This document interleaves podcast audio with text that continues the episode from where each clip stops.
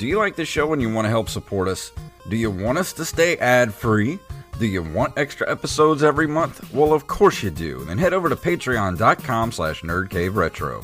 Become a Patreon supporter of this very show.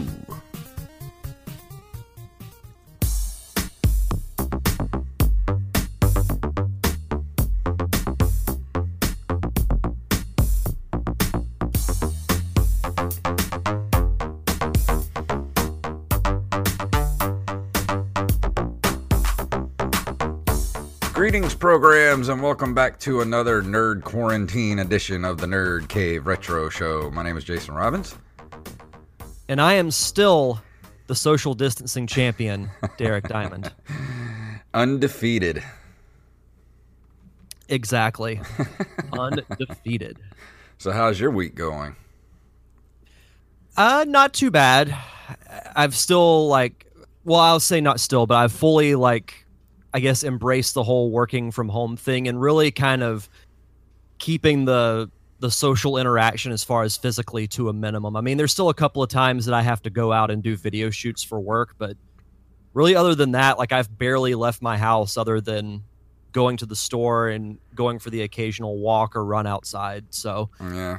nothing nothing too terribly eventful uh, this past week had a pretty chill weekend i did do my first uh, live stream on twitch Yeah. which was a lot of fun And that was good, too. Some, uh, some link to the past which was a lot of fun. I enjoyed that. got through got through the light world portion so this upcoming sunday i'm going to tackle the dark world or at least Mhm. part of the dark world because that's a little bit more complex than the the first half of link to the past so Um, we were talking about other than that haven't done too much We were talking about after I did my stream, uh, me doing Teenage Mutant Ninja Turtles because I think this weekend I'm going to do Ducktales again just to see if I can finish it. Um, I'm gonna give myself a two-hour time limit to see if I can finish it. Um, we also have uh, uh, I don't know if you want to talk about your your show this weekend. Yeah, we'll we'll, we'll talk about that a little later on. And um, but we were also talking about doing um, the original Ninja Turtles on my Twitch channel, and I think I figured out a way for us to do that through Discord. It does screen sharing. So I think I can have you on the screen while you watch me in real time, play it, and commentate on it. i'm going to have to have pizza for that Yeah. No, that'll be fun. Uh, it, it'll be fun to just be able to just like sit back and watch and be able to actually commentate because that was one thing that I felt like I could have done better was talk more throughout the stream. But I, I got so focused on the game Yeah. that I almost forgot that I was streaming. Yeah. That's that happens to me too, especially during Ninja Gaiden. I was getting so hyper focused Yeah. on trying to, to get through some of those levels. What about you? How's your week been? Eh, same old shit.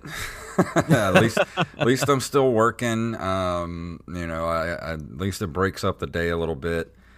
And um, I got Animal Crossing last night, and uh, started Surprised playing you're, it. you're doing the show. Oh, well, as soon as we're done here, I'm gonna be back on it. How that's been- that? It's been fun. Uh, like I didn't really know what to expect. You know, everybody's been talking s- such high praise about it. I was like, you know what? I'm finally gonna try it and see what it's about. I never played it on the the GameCube or anything like that. I never played any of the 3DS version, so this is gonna be fun because I got a lot of friends that play it, and um, you can visit each other's islands and stuff like that. I haven't done that yet, but I'll, I'll be doing that by this weekend going to visit friends on their islands and all that cool stuff. Finally, find, found out who this Tom Nook character is that you're constantly in debt to. So it's going to be a fun playthrough.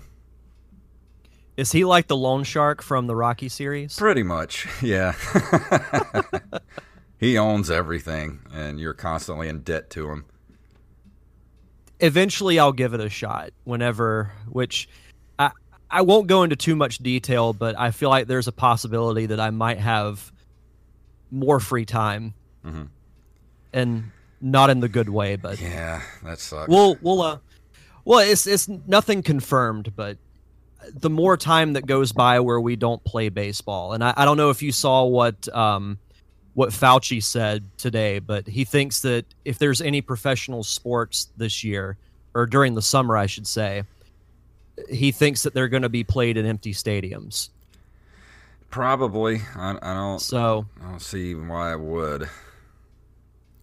well, the Uh, crazy thing is too. I don't know if you've. oh, said go it- says it sounds a little distorted. So. Well, the crazy thing is Ooh, no, it, it sounds fine to me. Probably, uh, I don't know. Yeah, I mean, everything's been sounding fine on my end. yeah. The and, cool um, thing is for those who are watching on Twitch, a- as of now, we are now streaming on Facebook as well. So one, uh, and we got we've got one viewer on Facebook Live. So That's awesome. And uh, I am the Rampage asked if there was a point to Animal Crossing, and I was about to get that get to that. I don't really think there is. I think it's more like a Minecraft type of deal where it just it's kind of like an open ended sort of just keep building stuff type of thing. I'm not and just sort of you know open world, visit your friends. It's not really like an MMO. It's just I don't know. It's kind of hard to explain. I don't. I don't really. there's not really a story or anything so far. It's more just kind of like just you know get your island habited and building houses and things of that nature and building gardens and things like that. Getting money. Yeah, I don't know. It's, it's it's hard to explain. Once I get further into it, I'll I'll have a little bit more to say about it. have you ever heard of a game called Viva Pinata? Yes, I have. I, a lot of people were into that game. I, was too. I feel like Animal Crossing might be similar to that because all you do is you essentially raise pinatas and they come into your um, into your land and you can like build stuff and build like your own little community. So That sounds sounds like that's kind of what Animal Crossing is. Wasn't Viva Pinata a rare game, or am I mistaken? Mhm. It was a rare game. Okay, it was. yeah. Yep. I I- Xbox 360. Yep. Love that game. Absolutely love that game. yeah, I remember that was a big deal back uh, around 2007 or so. Mm-hmm. But uh, I don't know about you. I'm kind of ready to hit the news for tonight. What do you say? Yeah, let's do it.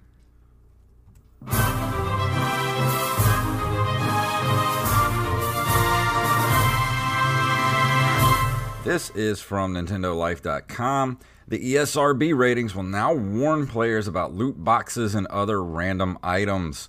Uh, the Entertainment Software Ratings Board in North America might be working from home, but as noted yesterday, it's still business as usual. With this in mind, the organization has just revealed it will now attach a warning to all of its ratings if a video game contains in game purchases, including randomized items. Um, this builds upon the steps of the organiz- organization made in 2018 when it began assigning interactive elements to physical video games with in game pur- purchases and user interact notices. Um, see, the ESRB blog post goes on to explain how original in game purchases notice will be assigned to games that offer any other type of purchases, including additional levels, cosmetic items, and DLC expansions. However, it will not be assigned to loot boxes or similar mechanics moving forward to ensure customers understand when a game offers purchases with randomized elements. Hmm. 'Cause I, feel like there's one company that's probably sweating this a little bit, yeah, and that is EA. Yeah, I was gonna say Looking at EA. you, EA. EA is the uh, the culprit behind. mo- They were the catalyst behind all this stupid loot box crap that's happened over the last couple of years. And um, it says the reason behind this decision is tied to research about parents are more concerned about their child's ability to spend real money in games than in-game purchases being randomized. And I agree with that. I mean, they make it way too easy to um, you know like you have to like that that was one of my biggest problems with a lot of the the newer games like why I quit playing things like um Hearthstone and you know Heroes of the Storm games those of that nature because it's basically play to win and that sucks I don't or pay to win I mean it's Yeah. that's a really shitty game model and I don't like that It's like buying a trophy. Yeah, exactly. Like I, I don't mind buying stuff like cosmetic items or things like that for your character in game or like you know things like that but when it comes to like um there are a lot of shooters and stuff especially like Fortnite and PUBG where like people were getting like stuff to help you win in the game and loot boxes and I just I don't like that. I don't like that you have to pay for shit like that. Well, and I get it from a business aspect, but at the same time, it's almost like you're double, triple, and even you know quadruple dipping. If you're, and I'll yeah. I'll use EA as an example just because I think they're the most known company to do that. Yeah. When you when you have when you buy a game, whether it's digital or physical, and then you have to buy other things within the game to yeah. continue your progress, that to me is bullshit. Yeah. Yeah, I just because I you're just that that's squeezing money out of people mm-hmm. and it's taking advantage, and yeah. I don't like that. It's always rubbed me the wrong way, and it got worse and worse as the year as over the last ten years or so. It just got worse and worse until finally the government had to step in, and the ESRB mm-hmm. was basically their hands were tied. They had to do this because you know companies like EA were just taking it way too far. Well, they should have done it from the very beginning because it should be something that, you know, it, and it, yeah, it might deter some people, but at least it's an honest rating. Yeah. That, yeah, you're going to have to purchase things in game. Yeah. Like, I, I think if you, if the buyer goes in with the preconceived notion, and plus it also covers the company in a way because now if you buy the game with this rating, you're in a way consenting to say, okay, I know I'm going to have to buy some things in addition to buying the game itself. Yeah. And that you know, like that that game on like Gems of War on the Nintendo Switch. Yeah, there's in-game purchases in in the game, but it's it doesn't break the game if you don't purchase these items and it's not in your face all the time. Like every time you yeah. go to a uh, you know, move your stick, all of a sudden a, an ad pops up and be like, "Hey, for four ninety nine, you can get, you know, whatever currency in-game currency there is and i'm just and I, I, as soon as that shit happens i'm done yeah like i don't like that at all no i i don't i don't disagree with you at all i don't want your space points get out of here well moving on to uh, a sad bit of news and i'm sure most everyone in the gaming world has heard about this, but this comes to us from NintendoEverything.com.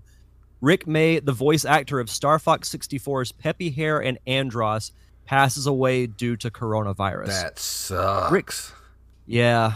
Rick May, the original voice of Peppy Hare and Andross, has passed away. May had moved into a nursing home for rehab after recovering from a stroke, but unfortunately caught the coronavirus while there. Poor Aside guy, from voicing man. those two Nintendo characters in Star Fox 64, he played the role of the soldier in Team Fortress 2, as well as the narrator and voice of Genghis Khan in Age of Empires 2. He was more than just a voice actor, having appeared in major motion pictures, TV shows, and commercials. We'd also be remiss if we failed to mention that May was a teacher at Rekindle School. Our thoughts and prayers go out to May's family as well as others affected by the coronavirus. Yeah, that's sad, man. That you know, the poor guy has a stroke, goes into a nursing home, and then immediately gets coronavirus and dies. Like, that's a bad hand, man. yeah, I was about to say he was dealt a really bad hand there. Damn. And I mean, I, I'm I'm not gonna lie and say that. You know, I'm extremely familiar with his career. I mean, of course, I know Peppy Hare and Andross because I was a huge fan of Star Fox 64. Mm-hmm when it came out. And I mean, he voiced the most iconic line in that entire game do oh, yeah. a barrel roll. Yeah, do a barrel roll. Every, everybody knows that line. Have you ever gone on Google and typed in do a barrel roll? Yeah. Yeah, the the screen yeah. spins. Axe Blade, it's, Rampage, go to Google right now and type in do a barrel roll. I just spoiled it for them, but still do it anyway because it looks really cool.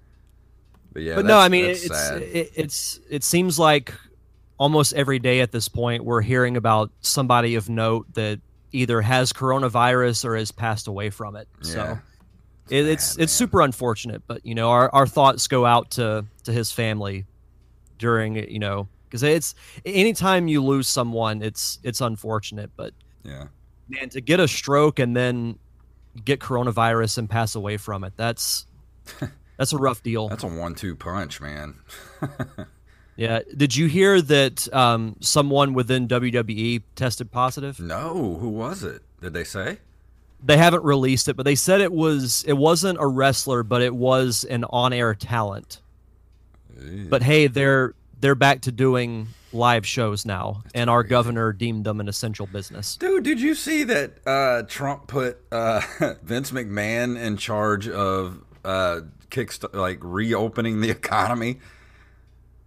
Yeah, I watched that whole thing. What You know, is it's, um, happening? well, it was him, uh, Robert Kraft, the owner of the New England Patriots, uh, Jerry Jones, who owns the Dallas Cowboys, and I think uh, who else was it? Mark Cuban, who owns the Dallas Mavericks. Like they're specific like team owners, and then like all the commissioners because and and now for your He- he- Secretary of Interior, Hulk Hogan. Oh man, no, it's. I commend WWE for doing WrestleMania, and I know we talked about that, you know, quite extensively last week. But Uh, doing live shows during this whole thing, and and I don't care that it's a closed set. It's still really dangerous because you have to have everyone travel to Yeah. Orlando. Heck, even DeSantis, and I don't want to get on a political rant here, and I'll stop after this, but DeSantis came out and said that all sports to him are essential businesses. And I think it was, it might have been Major League Baseball in general, or it might have been the Tampa Bay Rays. They were like, um, no thanks. And, and good on them for not caving in because it's like, I think your governor and our governor are are in a neck and neck race to see who can do the dumbest crap. Well, like uh, the whole, the rest of the nation is aware of it because I did an interview with somebody from my podcast a couple of weeks ago who lives in Los Angeles, and we were obviously talking about the the whole COVID nineteen situation. I mentioned I'm in Florida, and she's like, "Yeah, you guys are going to kill the rest of the country." I was like, "Yeah, probably." Probably. Leave it to the South. Yeah. Hmm. Yeah, but no, that that's my political rant for the. yeah, for let's the move evening. on from that. Yeah, uh, for our last story, this is from NintendoLife.com. A one line code fix resolves Super Mario 64 smoke bug.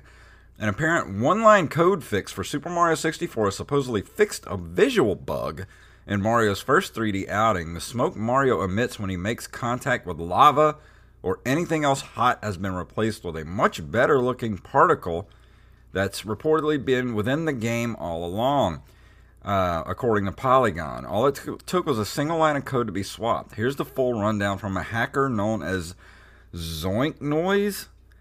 It's now Zoinks. Zoinks.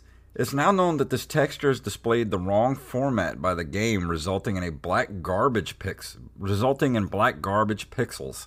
Since video game smoke of this era, era was often depicted with black garbage pixels, the mistake went unnoticed for over two decades. This patch corrects the error by displaying the texture correctly, correctly as proper transparent smoke. It does not add any new art. The texture has been inside the ROM all along.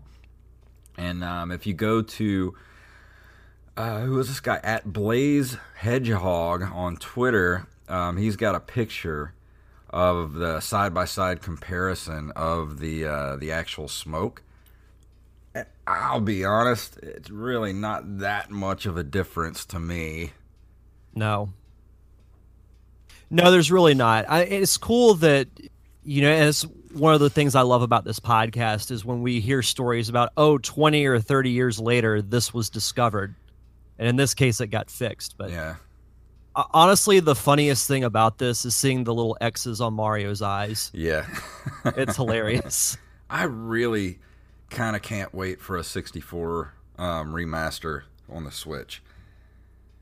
Oh, I will when that game comes out, I'm going to shut myself off to society and play through this game because thi- this is one of the greatest video games of all time. And I, a remaster of it is long overdue, Yeah. And I'm stoked for it. I'm so I want to play Paper Mario. I want all the Mario games. Right, I'm in a Mario mood, man. I think what we should do when this collection comes out, we should do like a Mario month. Yeah, I'm down. We did Metroid Yeah. month. Mario deserves his own month.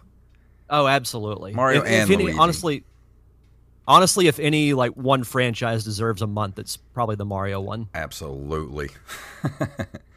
But um, but that leads us into this month in video game history.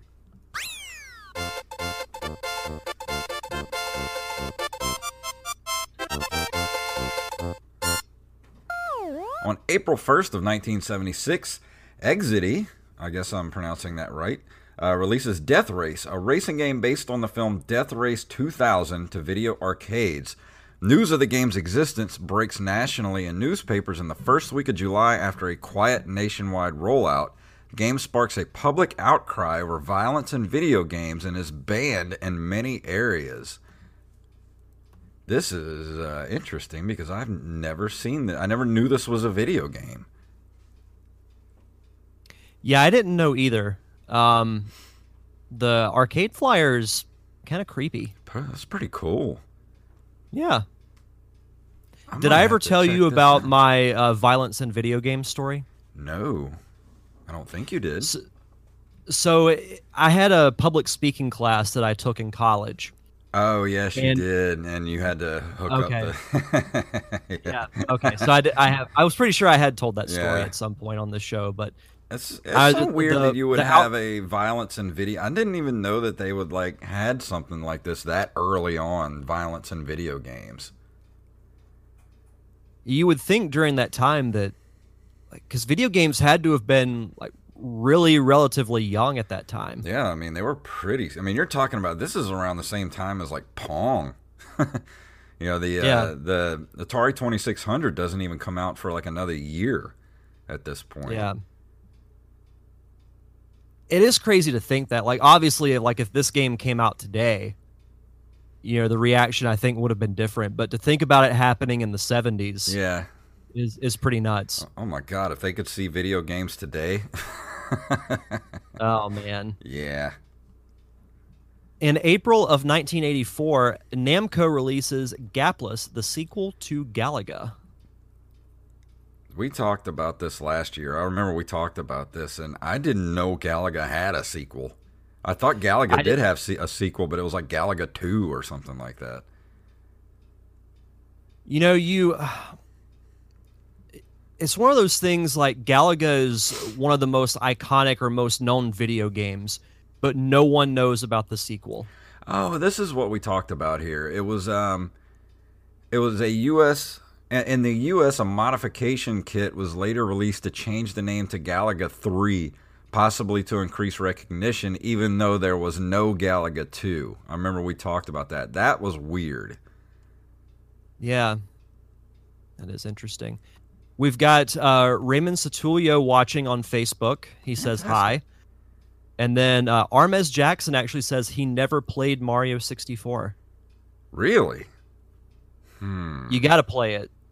Yeah. You, that, that's a game like you've. If you're a fan of video games, you got to give that game a shot. That's definitely a must play.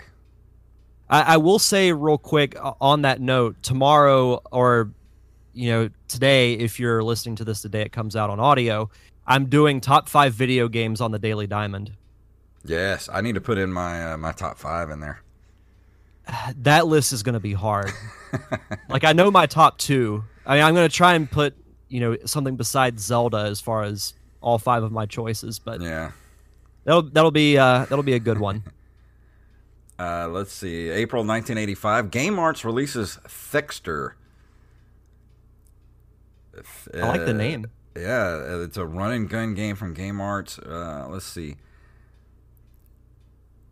It was a really wow. This thing's got quite the. Uh, I'm trying to read like uh, something about the game, but it doesn't say it. Just keep all it says is like what it, what consoles it came out for. Just different, um, like the PC game for the NEC PC 8001 in 1985. Okay. Say that times fast. Yeah. The Tandy Color Computer 3, Apple II, Apple II GS, Apple Macintosh, and Tandy 1000. Mm-hmm. Uh, it sold half a million copies. That's a lot. Especially Yeah. for back then. Yeah, it says here it quickly quickly became a best-selling hit, selling over 500,000 copies, Good for them. and it was only popular in Japan. No, no wonder I hadn't heard much That's, about that's it. but still, uh, like in one country, that's even more impressive. Yeah, that's like half their population. yeah.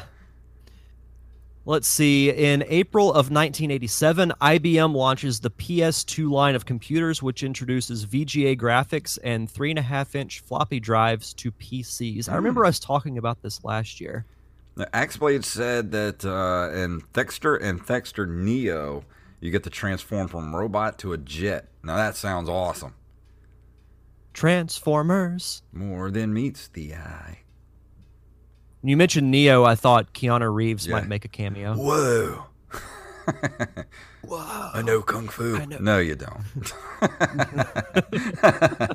uh, I was about to say that exact same thing. I love that sketch. That sketch. I love the uh, the Celebrity Jeopardy sketches for SNL were some of my funniest, like the funniest sketches of all time. Oh, opinion. absolutely. Especially with um, Norm Macdonald as uh, Burt Reynolds. Turd Ferguson. Turd Ferguson. It's uh, Turd Ferguson. It's funny. uh, April 2nd of 1994, uh, Square Company releases Final Fantasy Final Fantasy 6, then known as Final Fantasy 3 in North America for the SNES in Japan. Of course it was known as 3 cuz why would it? Why would it? It's part 6. Why would it? Of course it's known as part 3. Really? Just makes and that's sense. why I put this segment where I did. it makes all the sense. It makes sense to the Final Fantasy fans. Yeah, and they can have it. You know what I should do? I, I should repost the video I put on Twitter of the best thing to do with a Final Fantasy game. Yeah. you should. I remember I posted that on my personal Twitter because I was like, "This is just my opinion.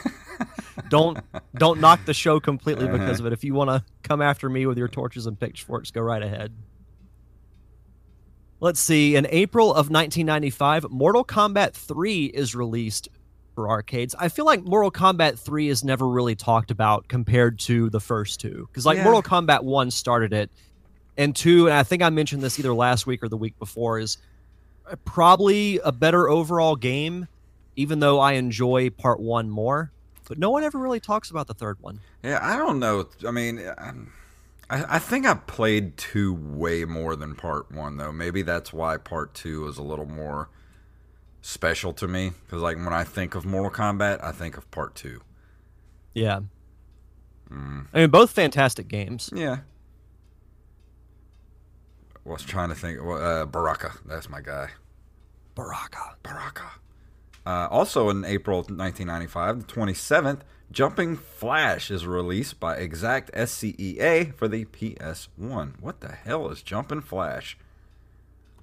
Let's see what this is. Not to be confused with the Rolling Stones song. Yeah, I was just gonna say, or the uh, the Whoopi Goldberg movie from the 80s. Oh, that's an even better reference. Okay, the, uh, there's a first person perspective. The game follows a robotic rabbit named Robbit as he searches for missing jet pods scattered by the game's astrophysicist antagonist. Say that three times fast. Character Baron Aloha. Okay. Maybe whenever I'm in like my 50s or 60s, I can be a Baron. Yeah. Baron Call Diamond. myself Baron Diamond. you should name the show that tomorrow. The Baron Diamond. Uh, the, the Daily Baron Diamond. Wear like a. F- no, actually, I do have a top hat.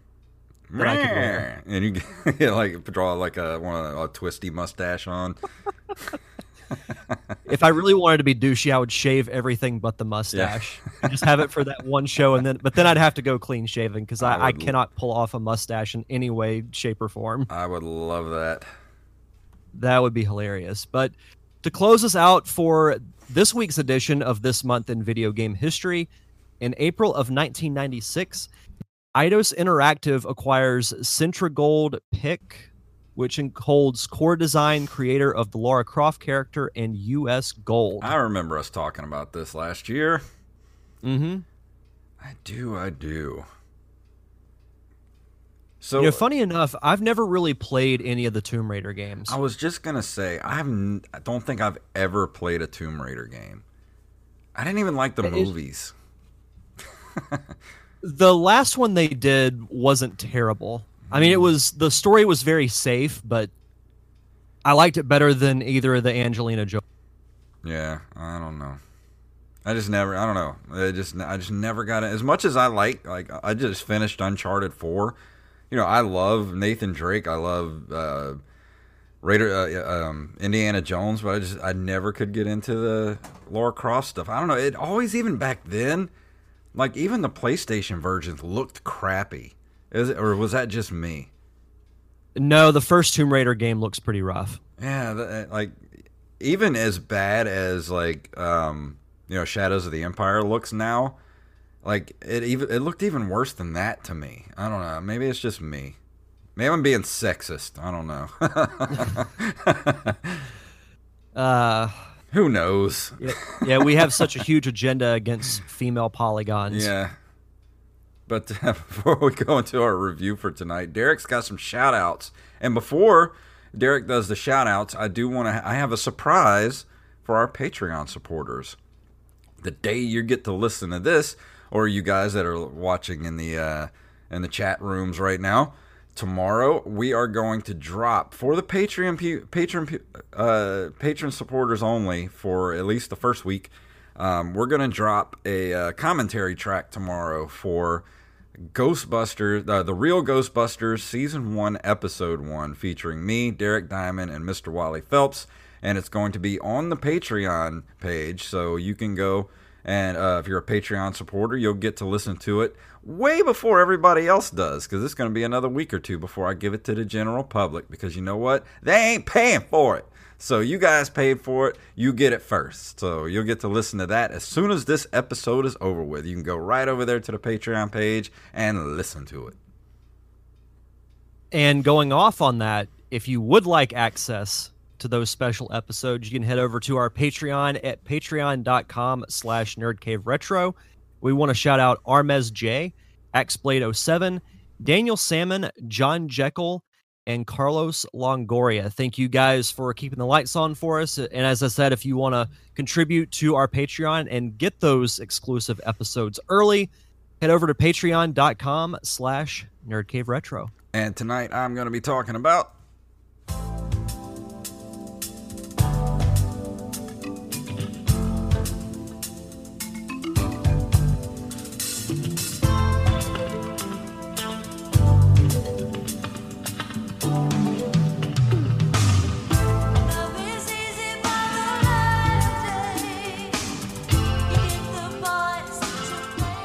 that music get any more 90s?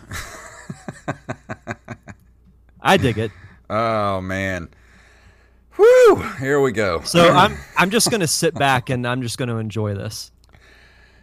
All right, so last week, you know, we've been talking about Night Trap for a while, and um, I, um, I watched the uh, the 25th anniversary um, documentary that they put on YouTube not, uh, about a year or so ago.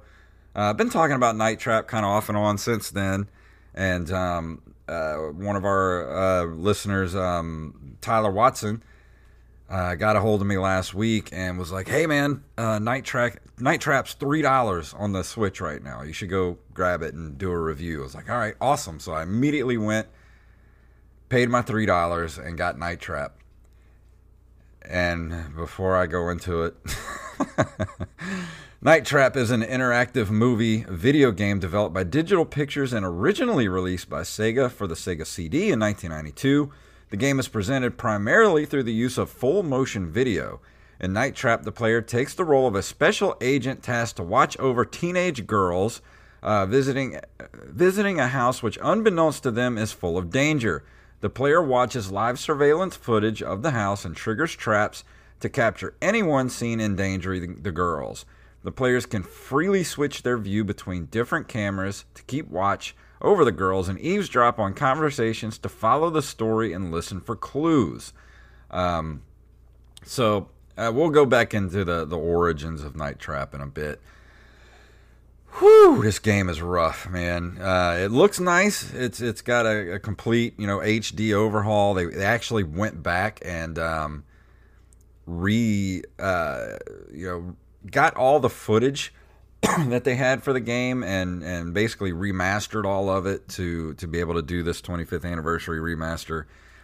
and it looks great. Don't get me wrong. I mean, you know, the sound is great. Like as soon as I started up, it was almost like it was like feel like I was watching an episode of like uh um like what's something from the 90s like you know like those hour long uh syndicated shows like uh like Renegade or um uh, let's uh, what's the beach one with the uh, David Hasselhoff Baywatch? Oh, Baywatch. Yeah, it had that weird kind of video quality to it. You know, bad lighting. You know, like it's just it's got a complete like it took me right back to that era of the 90s of like this the way it was shot the way it looks and it felt like a you know an episode of fresh prince like the way it was shot and I was like, all right, I'm I'm in I'm in for this. This is gonna be cool. And you get into the game, and it immediately gives you like the most convoluted freaking control system that I've ever had to go through for a video game. I'm like, all right, just let me get through this and just try to figure it out.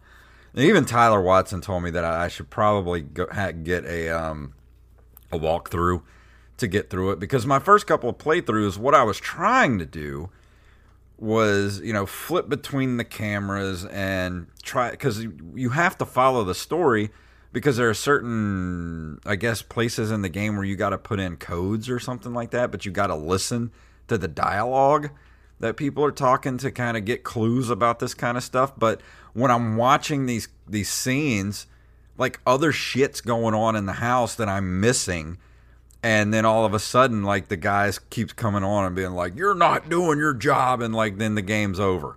Like if you can't do your job we'll find somebody else and it's game over. I'm like well how am i supposed to like listen to the dialogue when there's like all this shit going on around in the house?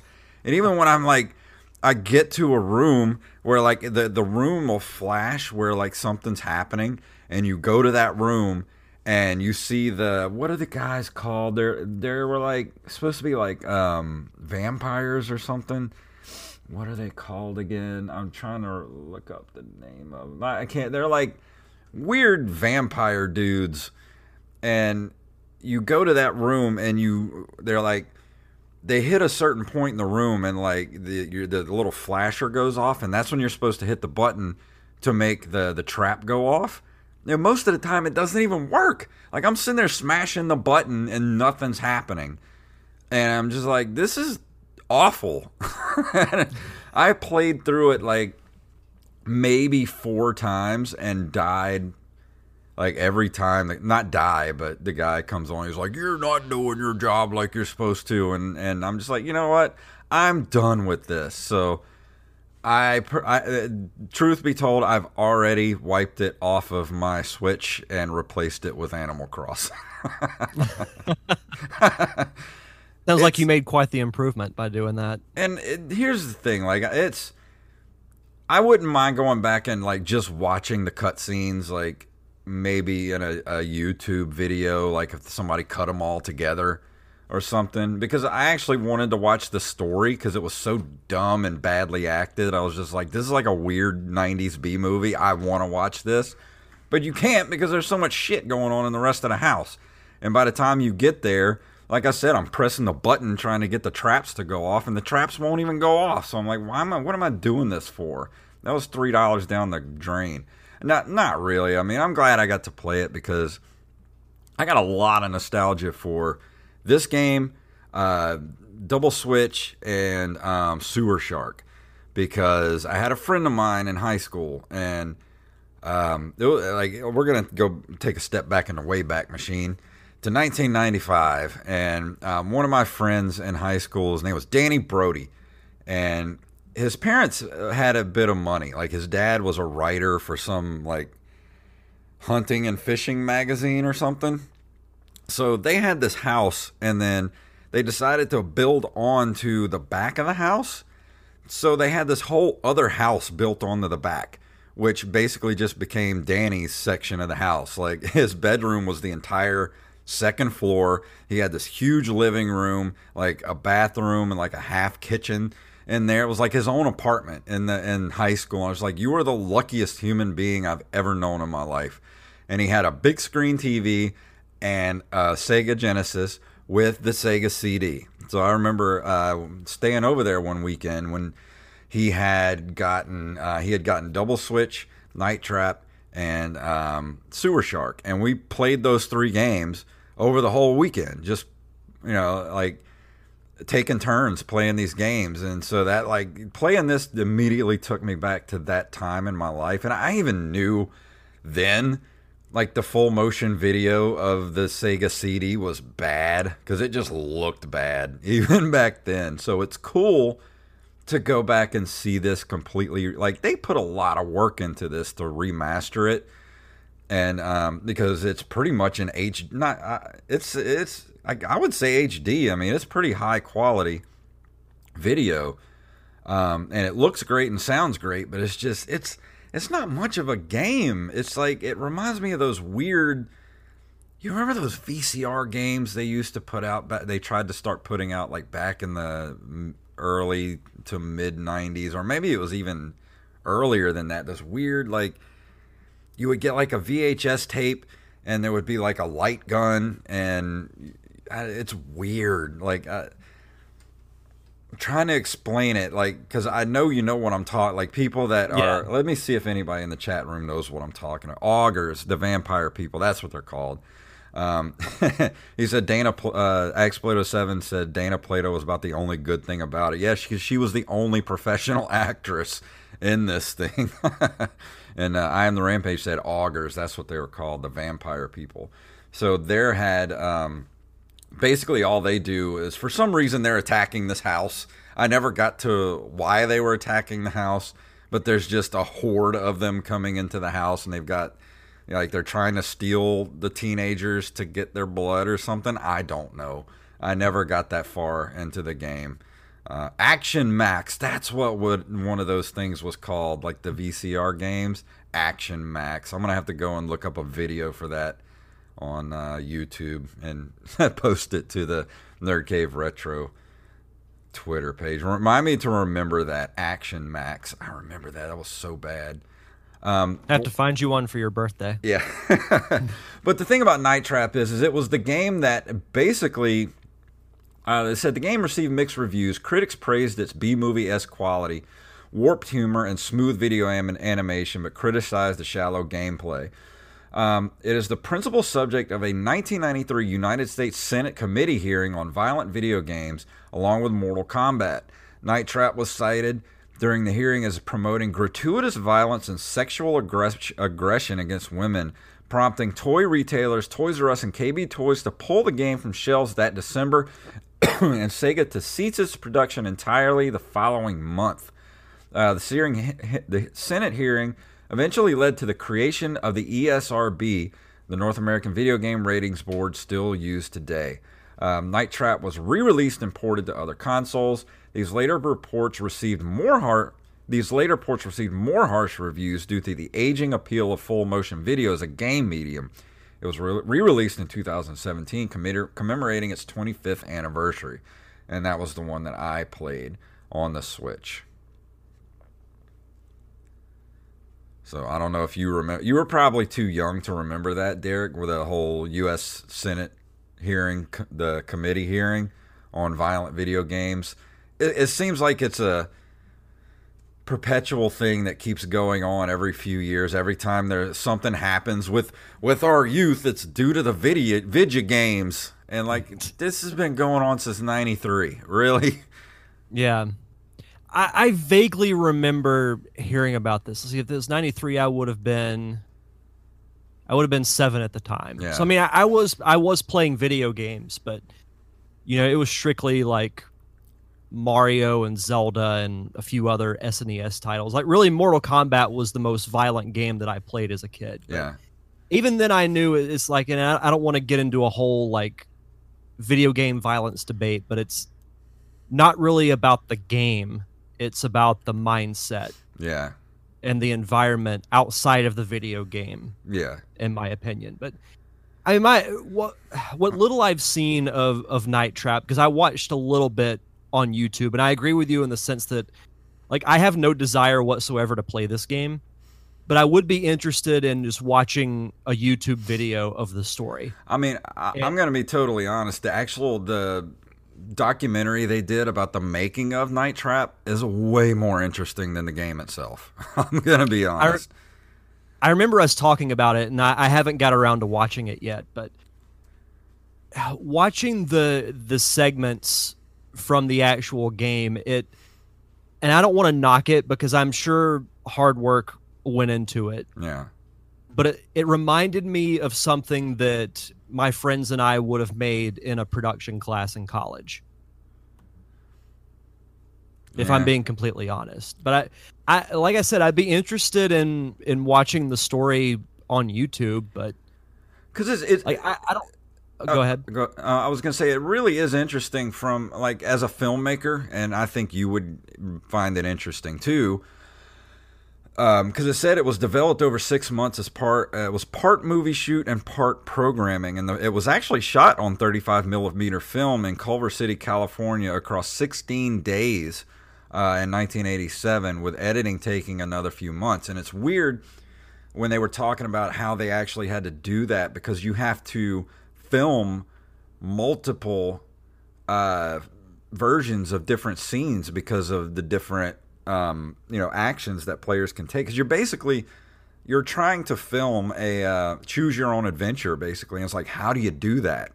And so you look at their schedule and their shot list and, I, and like they showed like some of their shot list and like it's just like i don't even know what i'm looking at. Like how do you keep like how in the hell did you keep track of all this like I just it it blows my mind that they were actually able to pull this off. That was another thought that I had too. Is it reminded me very much of like those old choose your own adventure novels. Yeah. back in the day. But little uh, cool trivia fact about this: the director of photography was Don Burgess, who later went on to shoot Forrest Gump. Oh, that's cool. And that's you know that's the thing is like it actually looks good, and I'm just saying mm-hmm. it has that feel of like a bad 90s like syndicated TV show. You know what I'm talking about? Like that yeah. it has that look to it, that music that like it's instantly as soon as you see it you're just like it instantly takes you back to that you know 1992 Saturday afternoon of like all right, I'm going to watch Renegade and Baywatch and Highlander. it's like it takes me right back to that time. Now I've got the Baywatch theme stuck in yeah. my head. I'll be there. I won't sing the whole thing, but the Hoff. Yeah, the Hoff. Yeah, you don't hassle the Hoff. Yeah, don't hassle the Hoff, bro. I I will I will say this, and this is just from what very little I've seen and from what I've heard you talk about the game. I'll say this as a positive. I give them credit for doing something like to this extent because you know yeah. like shooting even just a short film, and both you and I know that from experience, yeah. is not easy. Yeah. Shooting essentially a video game in a like almost innovative style in 16 days and incorporating that into an interactive format. I, I got to give them credit for at least trying it, and yet yet may not have turned out that great. Yeah. But the fact that they tried something different is is pretty cool, I think. Yeah, what did it say? Uh, 1.5 million dollar budget for Night Trap. Making uh said uh, one Night Trap had a 1.5 million dollar budget and Sewer Shark had a 3 million dollar, making them two of the most expensive video games of the era. And you think about like 1.5 million dollars back in night what was this 92 when they filmed it or whatever. That's a lot of money back then for a video game. Yeah, that's nothing mm-hmm. these days. They drop three hundred million dollars on a video game like it's nothing these days, but back then that was unheard of. Yeah. And the amount of work that they had to put go into to film this thing and and bring it to life, like I really got to give it to them. Like I give them props for that. But as far as a game goes, it's not fun at all. I had no fun playing this game. I thought I would at least have a, a little, you know, get a little nostalgia going and be like, all right, this is kind of cool. It wasn't. I'm like, man, I would yeah. rather just go on YouTube and watch all the scenes cut together, or hell, even just watch the the documentary again, because the documentary was is a thousand times more entertaining than the actual video game. Because I don't really even think I don't even know if you can even call it a video game, because you're not really doing anything except hitting a button. It's almost like it's like a little bit more of a, a better version of um, Dragon's Lair because it is sort of like a okay hit, the button when the sc- when the screen flashes or whatever that sort of gameplay but it's not fun that's why you don't you know people have a lot of nostalgia for Dragon's Lair but do you want to go back and play it again no that game sucks I'd rather just watch a Dragon's Lair movie or something like Yeah. that but I don't know it was a weird time in gaming and I give them props for trying it. It it's cool, but it's not something. And then, like I said, I've already erased it from my Switch. Like this thing was six point five gigabytes on my Switch. Holy like, crap!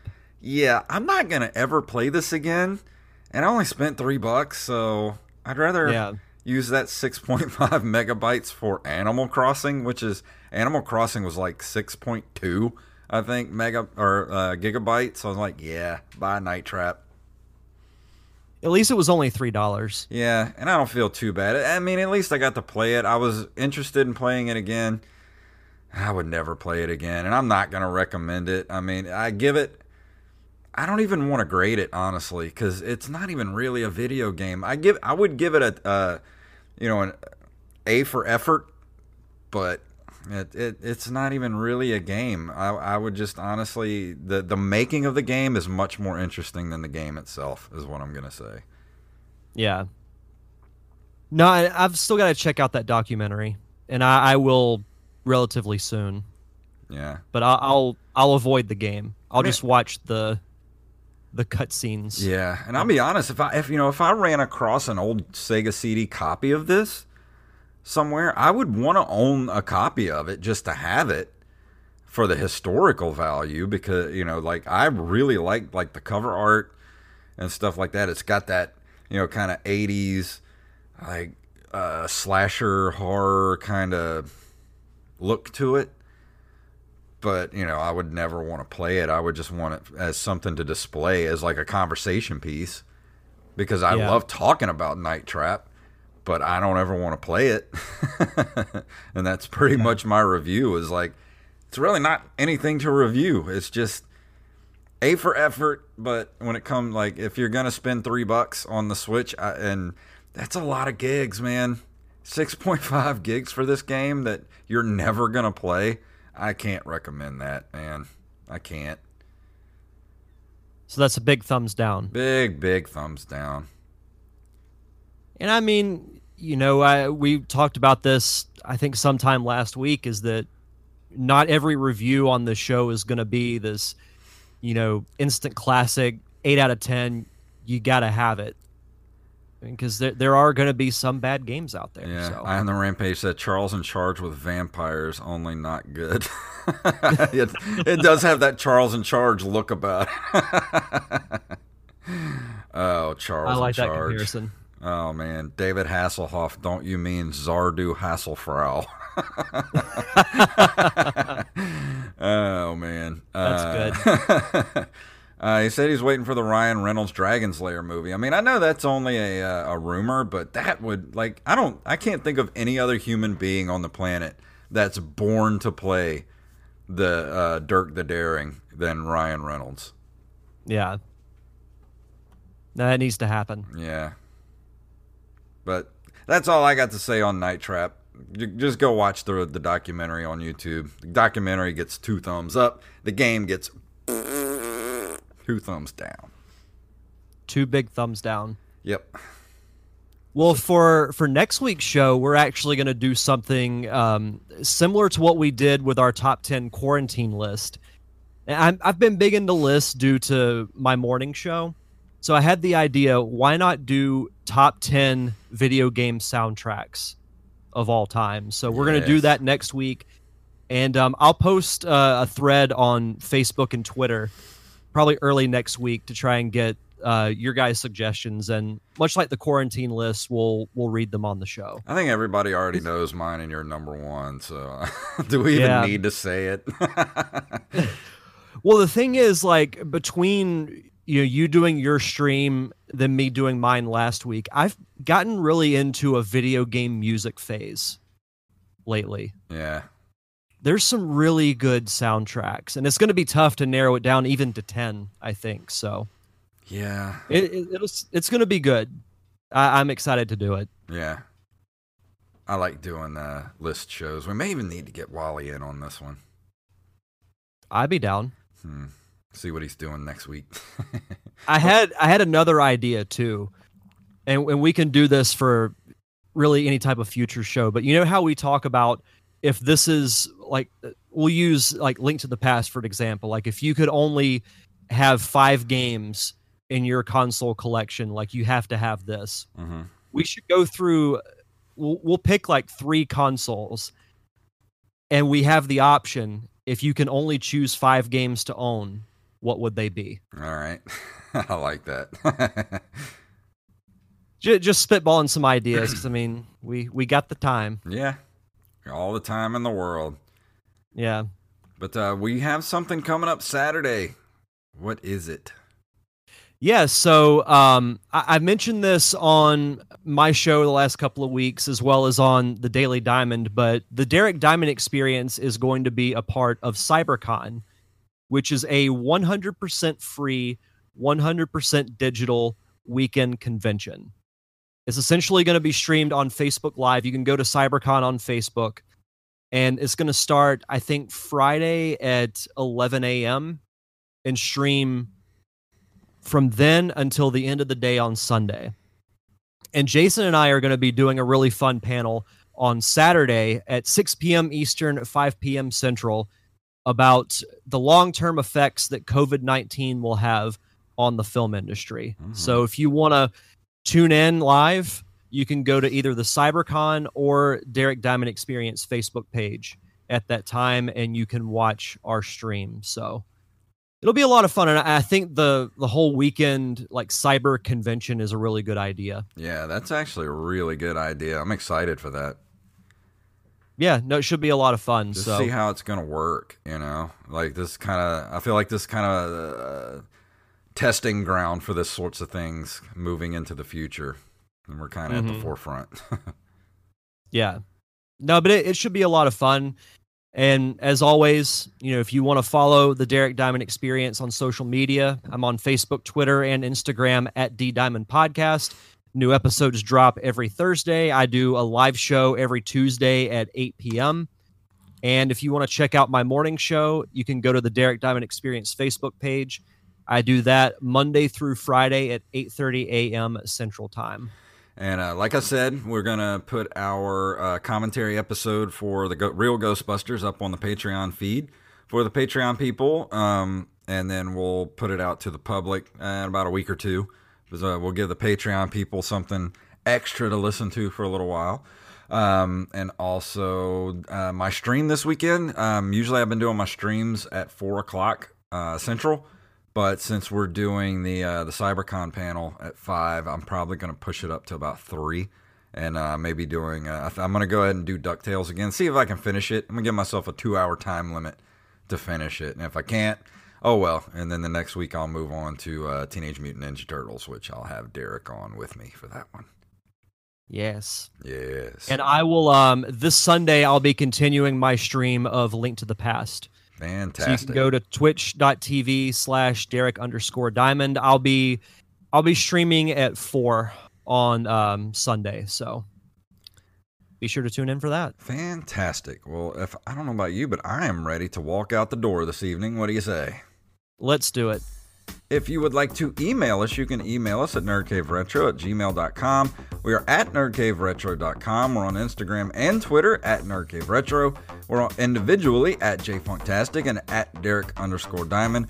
We're on Facebook at facebook.com slash nerdcaveretro. We're also on Patreon at patreon.com slash nerdcaveretro, where you can throw us a buck, or three bucks or five bucks a month to keep the show going. And if we get back to that $50 level, we will do an extra episode every month for you guys. So get us back up to that level.